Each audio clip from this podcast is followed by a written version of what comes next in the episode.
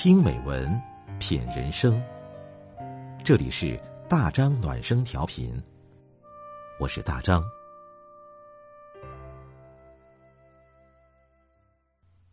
朋友你好，今晚我们分享的是迟子建的文章《哑巴与春天》。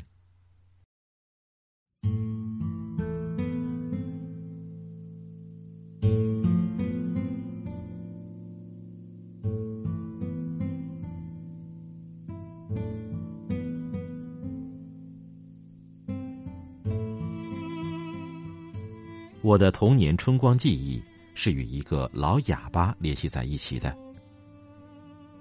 在一个偏僻而又冷寂的小镇，一个有缺陷的生命，他的名字就像秋日蝴蝶的羽翼一样脆弱，渐渐地被风和寒冷给摧折了。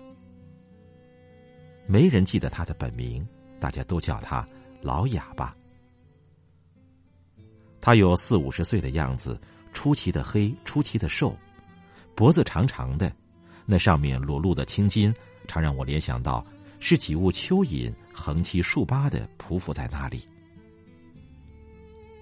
老哑巴在生产队里喂牲口，一早一晚的常能听见他铡草的声音，擦擦擦，那声音像女人用刀刮着新鲜的鱼鳞，又像男人抡着锐利的斧子在劈柴。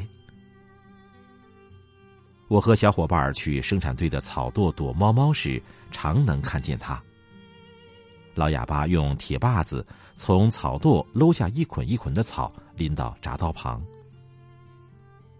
本来这草是没有生气的，但因为有一扇铡刀横在那儿，就觉得这草是活物，而老哑巴成了刽子手，他的那双手令人胆寒。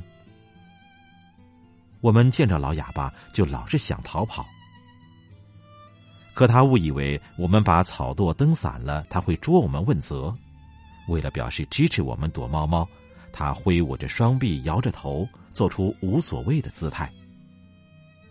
见我们仍惊惶的不敢靠前，他就本能的大张着嘴，想通过呼喊挽留我们。但见他喉结急剧蠕动，嗓子里发出如同被噎住似的沉重的气促声，却说不出一句话来。老哑巴是勤恳的，他除了铡草喂牲口之外，还把生产队的长院打扫得干干净净。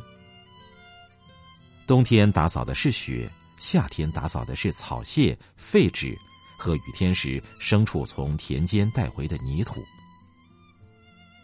他晚上就住在挨着牲口棚的一间小屋里。也许人哑了，连鼾声都发不出来，人们说他睡觉时无声无息的。老哑巴很爱花，春天的时候，他在长院的围栏旁播上几行花籽儿。到了夏天，5颜6色的花不仅把暗淡陈旧的围栏装点出了生机，还把蜜蜂和蝴蝶也招来了。就是那些过路的人见了那些花也要多望上几眼，说这老哑巴种的花可真漂亮啊，他娶不上媳妇儿，一定是把花当媳妇儿给伺候和爱惜着了。有一年春天，生产队接到一个任务，要为一座大城市的花园挖上几千株的打籽香花。活儿来得太急，人手不够，队长让老哑巴也跟着上山了。老哑巴很高兴，因为他是爱花的。打籽香花才开，他们把山峦映得红一片粉一片的。老哑巴看待花的眼神是挖花的人中最温柔的。晚上，社员们就宿在山上的帐篷里。由于那顶帐篷只有一道长长的通铺，男女只能睡在一起。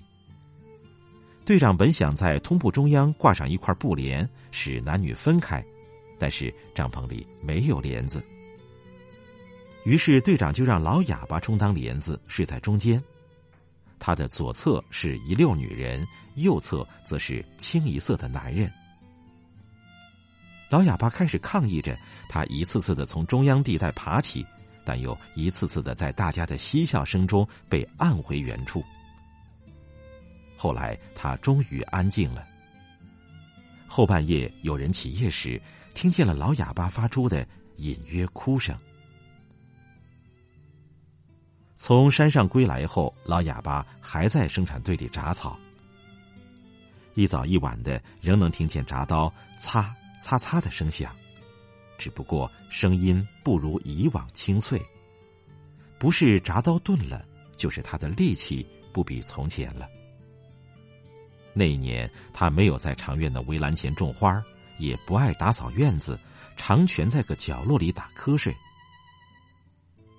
队长嫌他老了，学会偷懒了，打发了他。他从哪里来是没人知道的，就像我们不知道他扛着行李卷又会到哪里去一样。我们的小镇仍如从前一样，经历着人间的生离死别和大自然的风霜雨雪。达子香花依然在春天时静悄悄地绽放，依然有接替老哑巴的人一早一晚地为牲口铡着草料，但我们总觉得少了点什么。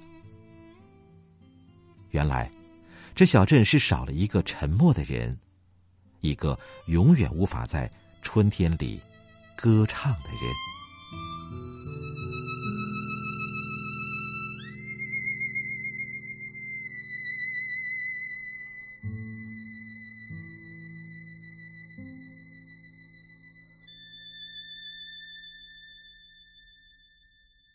好了，今天的文章我们就分享到这里，感谢你的陪伴，我是大张，祝你晚安。